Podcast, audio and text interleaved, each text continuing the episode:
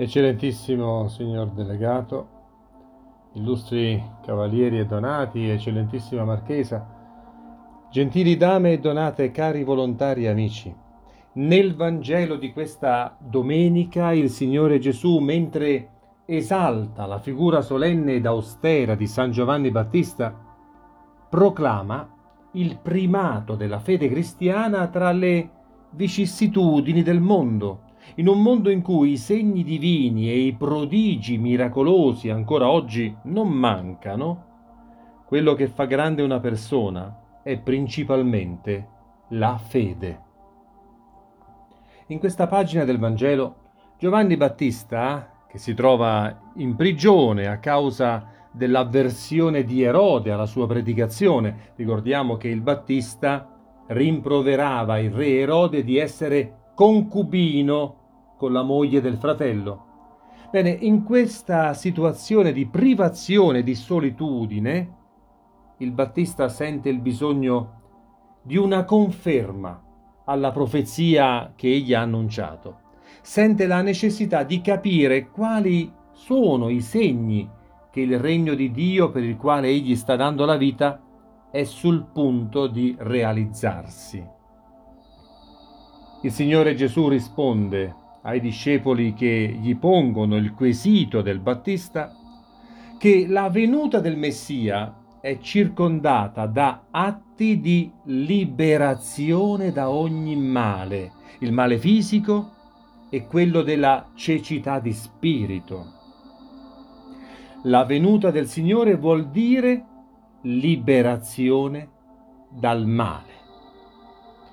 Il processo di liberazione dell'umanità dalle sue schiavitù e dai condizionamenti interni ed esterni è però in serio pericolo, poiché rischia di essere fatto perdendo di vista la speranza ultima.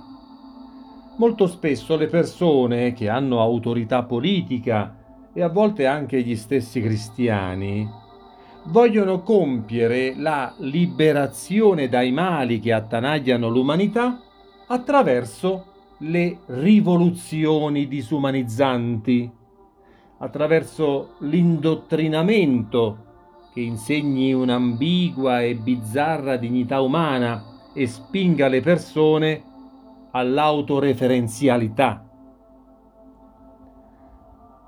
Accade allora che l'arroganza di saper offrire soluzioni liberatorie da alcuni mali mondiali, unita all'egoismo, oscuri e mortifichi l'annuncio della vera liberazione portata da Gesù.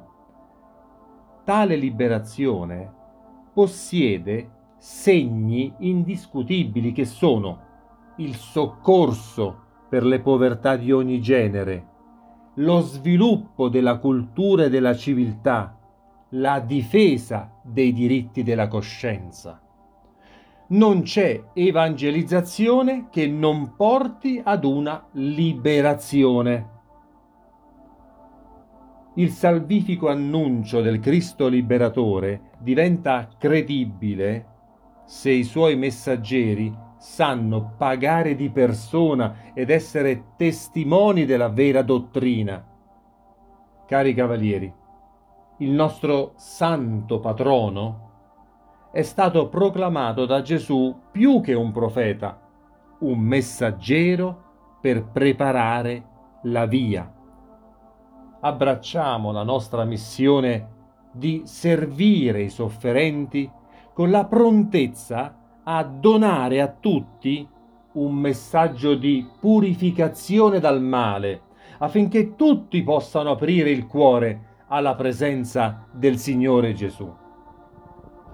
Sia lodato Gesù Cristo. Amen.